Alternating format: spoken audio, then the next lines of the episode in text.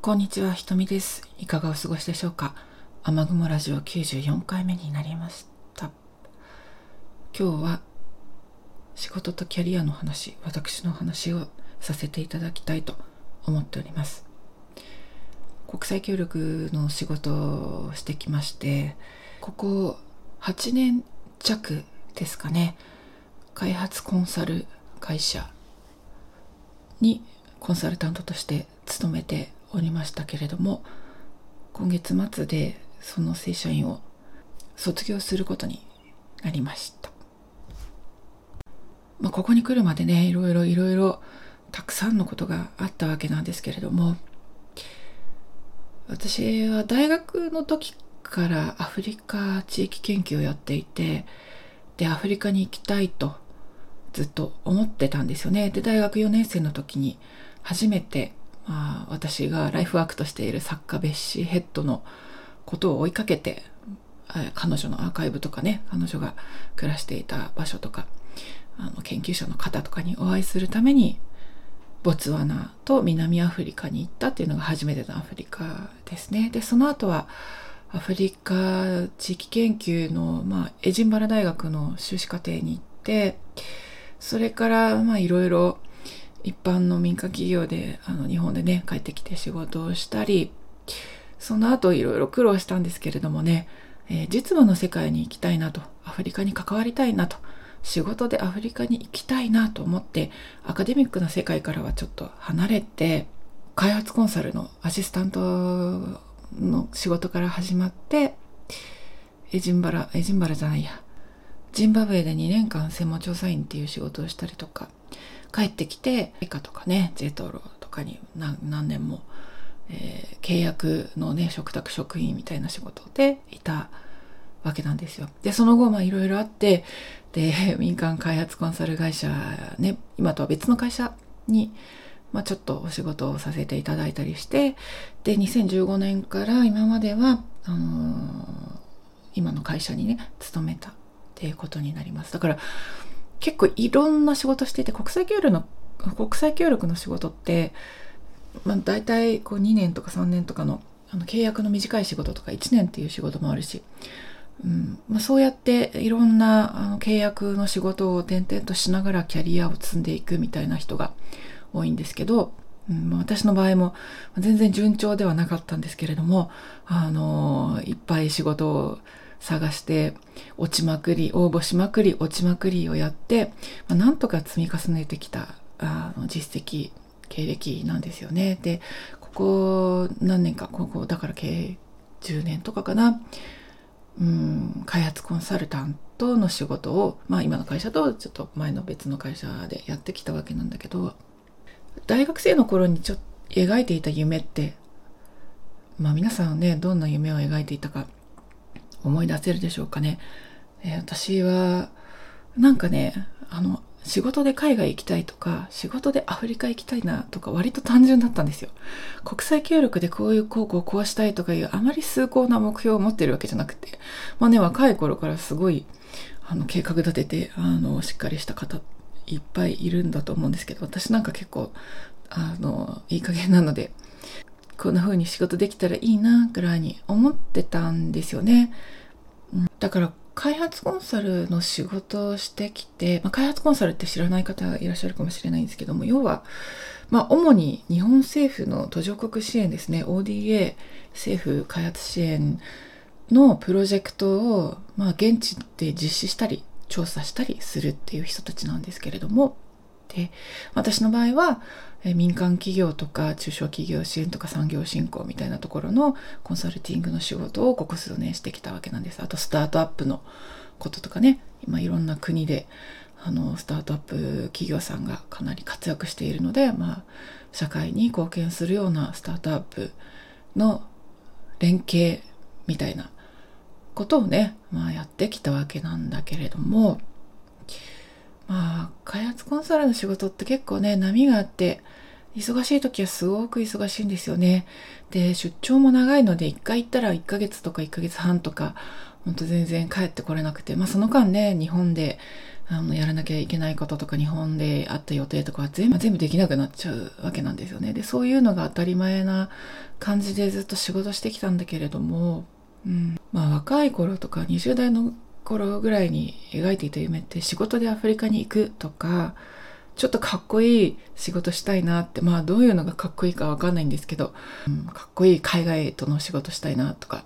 まあ、そういうふうに思ってたんですけど、まあ、その夢って結構もう叶ってるわけなんですよ。でも随分昔に叶ってるわけなんですよ。叶ってるといえばね、まあどこがかっこいいかはともかくですよ。確かに開発コンサルの仕事で上を目指せばいくらだって上があるし、いくらだって実績を積んで活躍するっていうことは、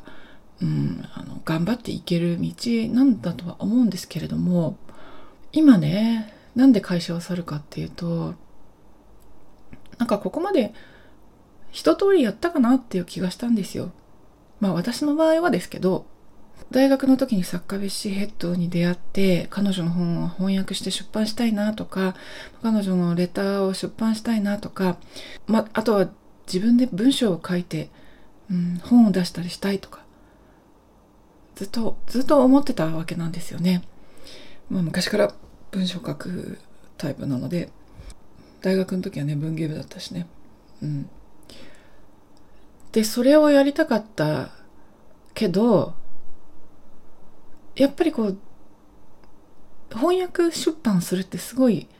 時間のかかる話で、まあ、原稿をやるのも時間かかるし、出版社だなんだって、ずっといろんなあの出版社に話をしたりとかして、まあいろんなこと言われたりして苦労してきたんだけれども、翻訳出版の一冊すら、まだ実現してないって、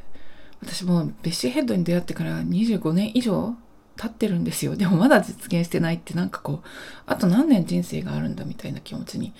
やっぱりなってきたんですよね。でお勤めしていてもやっぱり本命のことって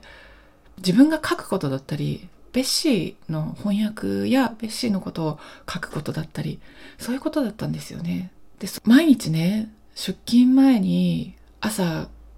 カフェに寄ってでちょっと作業したりとか夜カフェに寄って作業したりとか週末やってみたりとかそういうのをずっとずっとずっとやってきたんだけどうん。やっぱりこう、コンサルの仕事をしてると、かなり忙しい時はもう全部、時間も労力も仕事の方に行ってしまうので、やっぱり何週間か滞ったりとか、本当にそういうの普通だったんですよね。で、それで結構落ち込んだりとかもしていて、なかなかこう、うん、進まなかったっていうのもあって、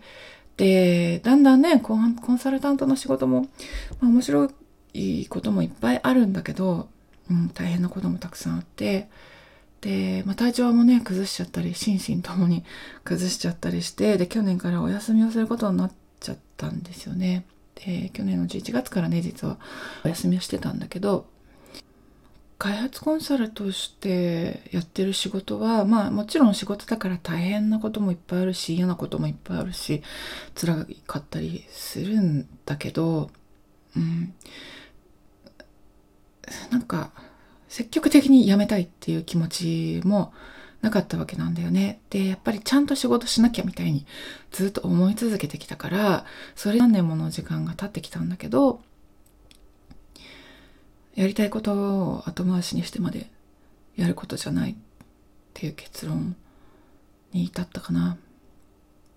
それで、なんで今日この話をしようとしたかっていうと、まあ一応9月でね、終わりっていうことで、で、実はお休みしてから初めてオフィスに行ったんですよ。会社に。卒業する手続きとかね、まあいろいろ片付けしたりとか、あの、いろいろあったんだけど、うん。まあ基本的にはね、コンサルタントの人は割とみんな在宅で仕事しているので、あんまりたくさんいなくて、昨日は部署の人2人だったんだけど、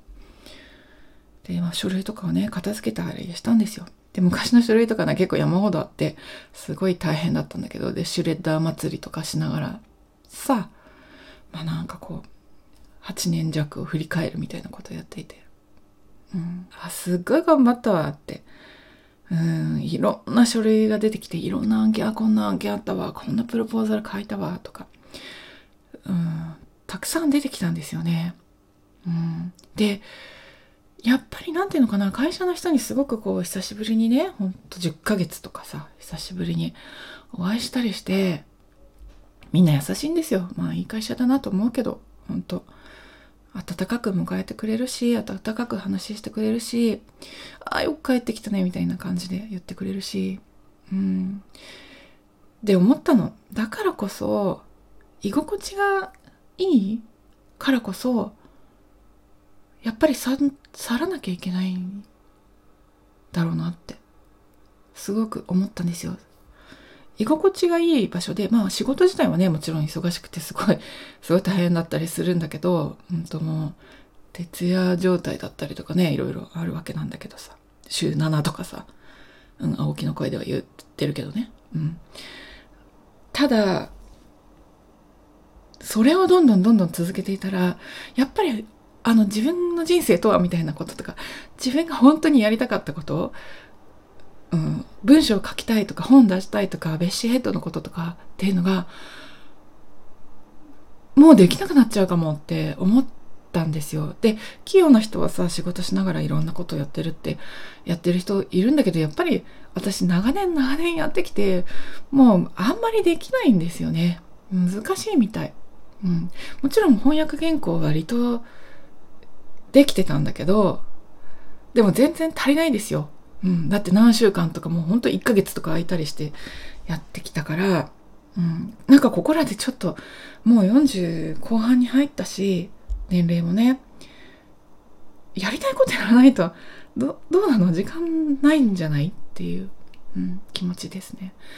だからこうやっぱり正社員とかね会社で働くっていうのは本当にもちろん安定してるし本当ありがたいと思う。いろんなサポートを受けられるし。すごく配慮いただいてかなりありがたかったんですよね。ただ、だからといってずっと同じままいるともうこれで私の人生多分変わらないっていうか、やりたいことがあるのにやっていないまま終わっちゃうんですよ。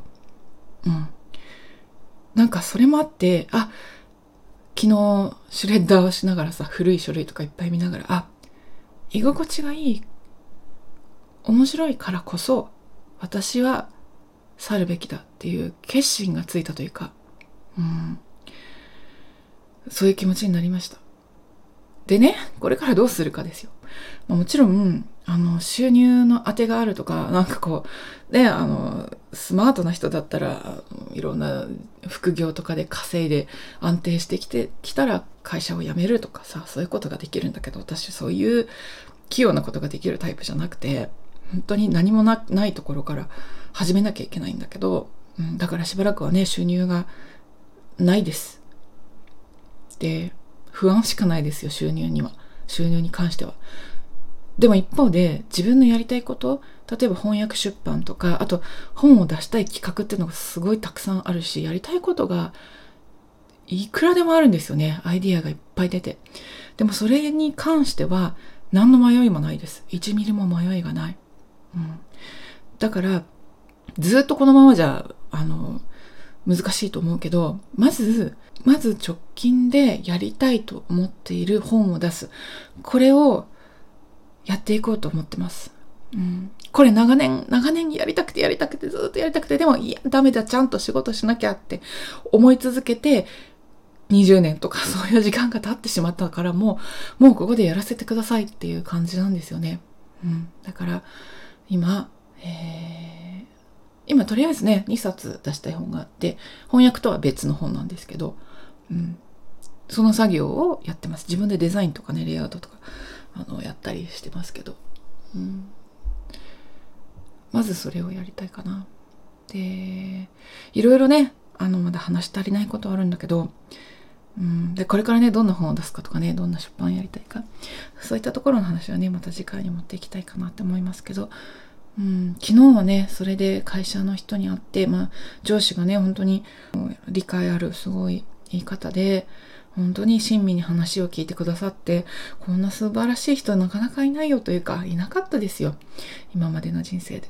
本当にありがたいなって私周りの人に恵まれてるなって思います。で昨日はねその上司とあと同僚がねたまたま出社してたのでまあすごく忙しかったと思うんだけど帰りにご飯一緒に食べてちょっと飲みながらねいろんな話をしたりして楽しく過ごしました。すごく久しぶりにね10ヶ月10ヶ月とか言っちゃった。10ヶ月ぶりぐらいに会社に行ったのになんかすごく普通でねあの昨日まで普通に仕事してたみたいな感じ、うん、全然違和感もなくて、うん、やっぱり割と長く勤めてきたからなのかなって。あとそこの会社で過ごした時間ってすごく長かったし。うん。だからこそ、うん、私はなんか次に行かなきゃって思っちゃうタイプなのでここで、うん、自分のやりたいことに集中して本当に具体的なテーマがあるのでそれを終わらせて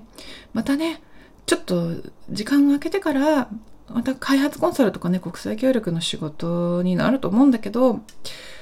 うんちょっとまたフルタイムで正社員とかは考えにくいけど、うん、それがやりたいことかっていうともう卒業したかなって思うしうんこの先どうなるかわからないけど、まあ、若い頃とはね違っていろんな仕事の実績もあるしネットワークもあるのでそこまで不安には思ってはいないですけど。新しいフェーズに飛び込もうかなとしている時でございます。というわけで長くなってしまいましたが私の仕事に関して、えー、一方的ですがお話をさせていただきました新しい人生に踏み出すかなっていう時なので、うん、文章化ねしようと思ってるんですけどなんかまずは音声配信で流してみようかなって思ってお話をさせていただきましたということで雨雲ラジオ94回目。ここまで聞いてくださりありがとう。瞳でございました。良き一日をお過ごしくださいませ。ごきげんよう。